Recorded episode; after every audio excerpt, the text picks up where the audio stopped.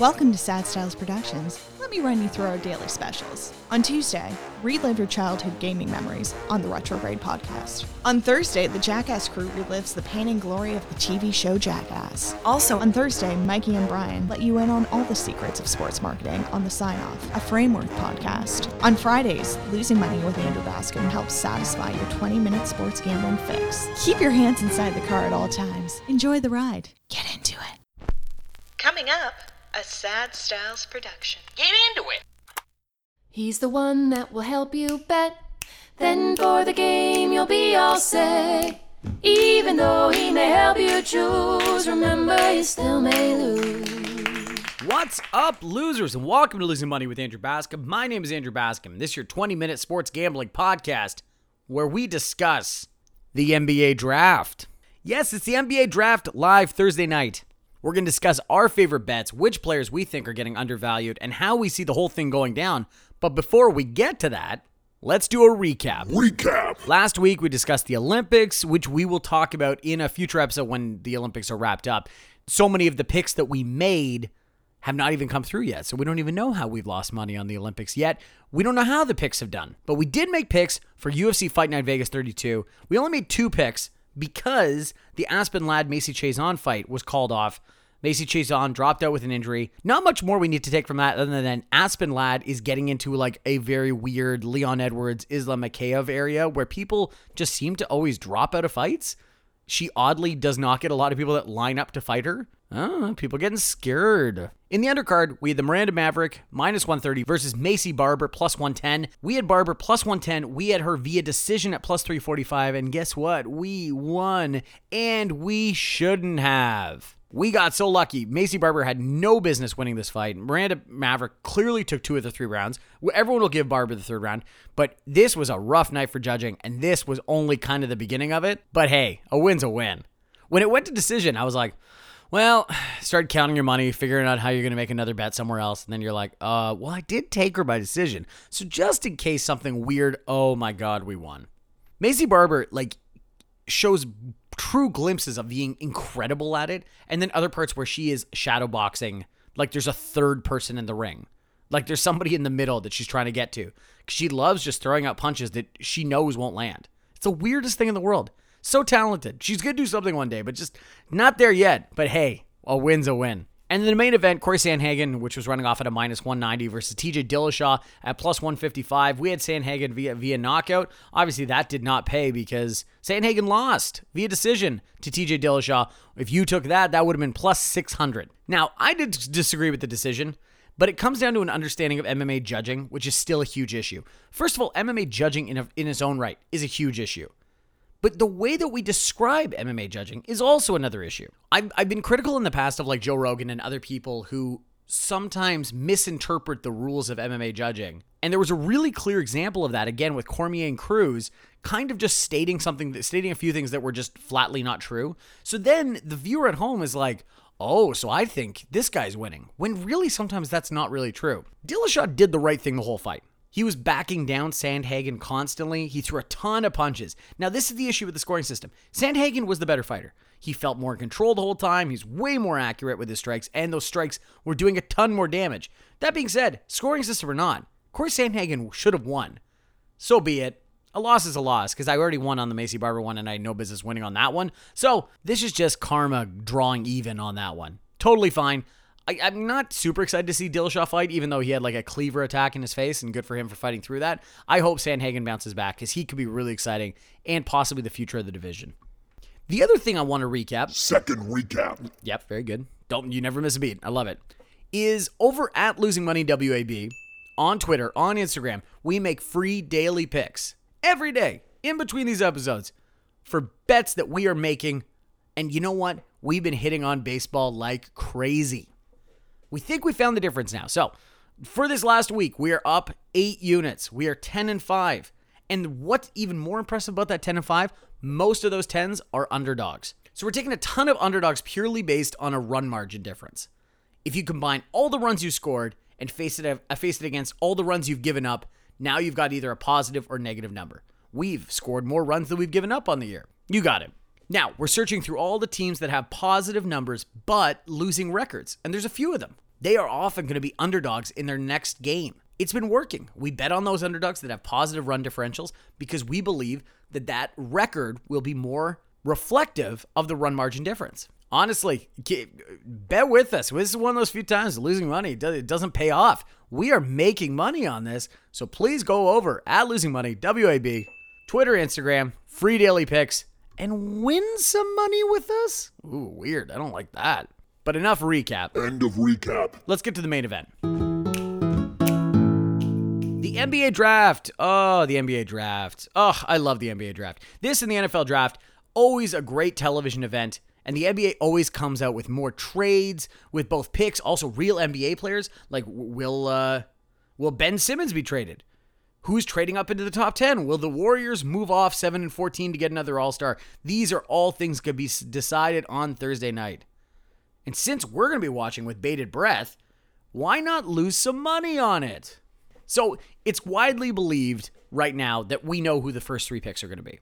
Yes, there might be trades maybe at number two and number three, but for the most part, we believe at number one, Detroit will take Cade Cunningham out of OSU. Houston, with the second pick, will take Jalen Green out of the G League. And number three, Cleveland will take Evan Mobley out of USC. That is feeling pretty safe. And so much so that if you took those exact players in that exact order, you're getting a minus 300 right now to be betting on that.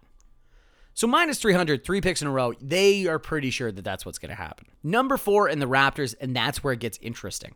A lot of mock drafts have Gonzaga's Jalen Suggs going there, but no one is really too sure because no one knows what the Raptors are going to do. Are they going to hold on to the pick? Are they going to trade it? Are they going to trade back? Which seems more and more likely. So if you took him at fourth to the Raptors, if you took Jalen Suggs fourth to the Raptors, and you added it to the top three picks in order, that would get you down to a minus 200.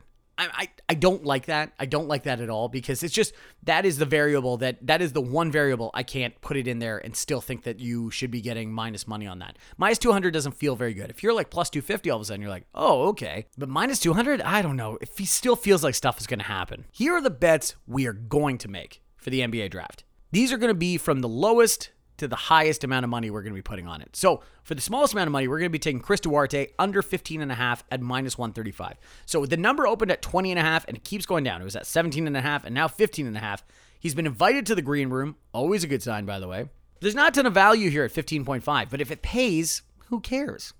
So here's the pros why we think this could be happening. He's been worked out a ton with the Warriors multiple times. They have picks at 7 and 14. Plus, there are several win now teams for those early teams that could be taking him. Cons, he's one of the oldest players in the draft. So, eh, no. We like Chris Duarte under 15 and a half to be selected. Next one up, Jonathan Kuminga over six and a half, minus 125. We've been on this one for a while. So originally thought he was going to be taken fifth or sixth in early mock drafts, but he's been slipping in the last month. And that's mostly because he's like crazy raw. He's like very talented. He's, he's, a, he's an incredible athlete. He's just not a good shooter or like basketball player, which is tough because he's being drafted to play basketball. Good athlete, just needs some refinement. God, does that scream Orlando Magic, though? God, that just, even when I said it out loud, I'm like, Orlando loves players like this. Scottie Barnes is pretty juiced at the fifth selection. Like that's that's where people are gonna go. So if like if they believe the Raptors are gonna go with Jalen Suggs at four, everyone believes Scottie Barnes is the next one off the off the board at five. So that only leaves one spot for Kuminga to get over six and a half. And that feels pretty good. So if you like Barnes at five, and don't like Kuminga there, then maybe I'm giving you a little bit of side hustle here and saying maybe you should also throw some money on James Bouknight at under seven and a half. Wouldn't that make sense? You think Barnes is going to go five, right? And you like Kuminga over six and a half. Well, someone has to be taking six then. Why not think about Bouknight at under seven and a half there? The next one up that we like is Alperen Sengun under 12 and a half. Now this number has been flying up. He started at 14 and a half to 12 and a half. No one's seen a ton of this guy, okay? Let's let's be super honest here. He was a Turkish league MVP. How the Turkish uh, basketball league has not found its way to America or the internet, I'm not really too sure. But there, there, it's just the NBA draft is so great because now we have thousands of outlets that are saying they, they, oh, we know everything about the NBA draft. You got to listen to us about the NBA draft. I've seen this guy for hundreds of hours. I'm his best friend with his mother. I've seen this guy all over the place, and you're like, really? You're watching a lot of Turkish league basketball? Okay, that, mm-hmm, all right. Sengun has a chance to be selected as early as number eight. And the Kings, Hornets, and Spurs are all feeling very comfortable about this one. maybe two units on this one because Sengun under 12 and a half is starting to feel pretty good. And the last and maybe the our favorite bet so far is Sharife Cooper over 20 and a half. He was a freshman at Auburn. He played really well this year, but the measurables and the stats aren't just working in his favor. Point guards are really tough in this league right now. It's a really deep draft, and there's lots of good guard prospects. We could see him slip all the way into the second round, it looks like. And this is my favorite pick because of that. Over 20 and a half feels like kind of a lock, and that's the one we're going to be putting two units on. Okay, so if the NBA draft is our main event this week, we've got a little bit of a cleanup because we also have another fight night. Now, you know I'm a sucker for these fight nights. I do like MMA, but more than more than anything else, we like betting on MMA. We seem to do pretty well at it. So we're gonna throw out a couple of picks this week, and let's start with the UFC fight night. Cheyanne Buys minus 165 versus Gloria DePaula at plus 135. Both fighters coming off losses, but Cheyanne Buys has had a four fight winning streak going before that. She was 5 and 2 with six of those fights going the distance. She lost last time because she was taken down a lot, and when she was taken down those four times, she struggled to get back up. Luckily, DePaula isn't much of a grappler, so we don't have to worry too much about that. We are going to go in with Cheyanne Buys at minus 165. We're liking it by decision because not only does Buys like going to decision, but when DePaula loses, she goes to decision, as her last three losses were all by decision. So before we get to the pick there, the nicknames this week the Warrior Princess versus Glorinha. Hmm. I like both of these. You both win. So that I doesn't get an advantage from that. So Cheyanne Buys minus 165. We found those odds over at Bovada and via decision at plus 115. I think they're onto us at the decision thing. Plus 115. Not very good odds, but if you had to do it, you had to take a little sprinkle on it, that's where we're going to go via decision. Another fight from that card that we're going to be making a pick for is Bryan Barberena minus 249 versus Jason Witt at plus 221. Barberena is on a one win, one loss streak over his last five fights. He's 15 and 7 overall with 10 KOs. Guy's got like an absolute iron chin. He just takes so much damage. It's nuts. Only getting KO'd by Vicente Luque and Randy Brown, who are both quite good at knocking out adults. So, like, I don't know if we have to take that one too much. We are going to go with Barberena here, but I'd also like to keep in mind an in play bet because if he has a slow first round or Witt starts taking him down a little bit, the odds might change. And at that point, you can get a better odds than the minus 250 that they're running off with. Nickname battle Bam Bam versus the Vanilla Gorilla. Oh, God. Bam Bam, Bryan Barberena, you win the nickname battle. So we're going to be going with you, minus 260. We saw that number at Sportsbet, and we're going to go with the via knockout at plus 150. And the main event for that card is Uriah Hall plus 140 versus Sean Strickland at minus 190.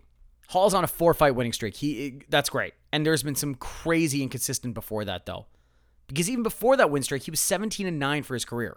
Strickland on the other side, Strickland was a KOTC middleweight champion, but in his third UFC bout, bafflingly, he dropped to welterweight, where all three of his pro losses occurred. He goes back up to middleweight, where he's a perfect 18 and 0, and now he's 23 and 3. Only those three losses are all in the same division that he doesn't fight in anymore. He has 14 stoppages, 10 knockouts, 4 submissions. Really well rounded fighter. Strickland's just a brawler. He loves moving forward. He gives it way more damage than he takes 5.14 to 3.64. So we want to take him. Giving up more damage than taking, key essential to winning fights. Only issue is much like Derrick Lewis and several others, Hall is just dangerous, like scary dangerous. Like seriously, he's one of the few guys in this sport that makes you feel gross when you see a KO instead of excited. You know, most KOs are like, "Oh, oh my god, something happened. Oh my god, something." This is the one where you're like, "Oh no, oh no, oh god." Like you make you makes you question the sport as a whole. He is violent. So the problem is when you bet against him, you're watching the whole fight through your fingers because you're like, at any second this fight could end. So have fun watching through your fingers because we're taking Sean Strickland minus 190. We found that number at Sports Interaction, and we're going to go via knockout at plus 175. By the way, the nicknames Primetime versus Tarzan. Hmm. I like both of them. Primetime's kind of boring because it's been done before. Tarzan, kind of fun. I like that. Sean Strickland minus 190. That's where we're going.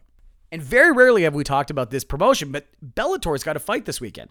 So if UFC is kind of like Coke, Bellator is kind of like RC Cola. Okay, so that's where we're going with.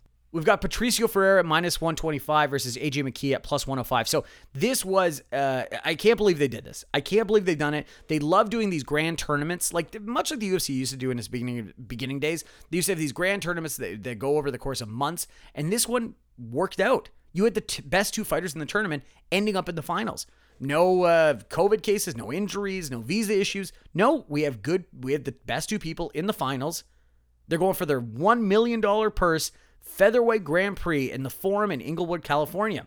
The featherweight title match between the Pitbull and AJ McKee is probably the most significant Bellator fight in history, and it's the best fight this weekend. I want to make that incredibly clear. People will always love the UFC because the brand attached to it. This is the best fight this weekend. These are these are two really good fighters, and we'll maybe have the claim to saying you have the best featherweight in the world, and they don't fight for the UFC. That's interesting. So Ferrer's been a staple of the organization since 2010 when he debuted at Bellator 15 with a submission victory uh, over William Romero. He's gone 20 and 4 since then and has captured both the featherweight and lightweight titles. But on the other side, McKee is the Bellator's one of his like few homegrown stars. He's only fought in Bellator. He's gone 17 and 0. I just like McKee's versatility in this fight. He's bigger and quicker than Ferrer. And he's got that kind of well rounded game that means he can be comfortable no matter where the fight goes. McKee's edge in this fight is his stand up. Ferrer his incredible power, and he's proved by knocking out Michael Chandler, who just fought for the title in the UFC, to win the Bellator lightweight bout. But McKee's probably just a better pure boxer. We're getting plus number with it. We're going to go with McKee plus 105, and we're going to go via inside the decision at plus 235. Ah, and there's the music. Ah, just almost on cue. It's almost like right before 20 minutes. That's when they know. But thank you so much for losing money with Andrew Bascom. Can you please rate, review, subscribe Losing Money with Andrew Bascom wherever you enjoy podcasts? If you feel like gambling is becoming a problem, please go to problemgambling.ca. The incredible theme and music that plays throughout the show was done by Nikki Mitchell. You can find her music on Spotify or on Instagram, or just click the links. It's in the podcast description right now. All art for the show was created by Alex Monid, and we are a proud product of Sad Styles Productions. Executive producers Mike Yarenworth and me, Andrew Bascom. Thank you so much for listening. Have fun losing money on the NBA draft. We'll see you later, losers. He's the one that will help you bet. Then for the game, you'll be all set. Even though he may help you choose, remember you still may lose. Furnished by Sad Styles Productions. Get into it.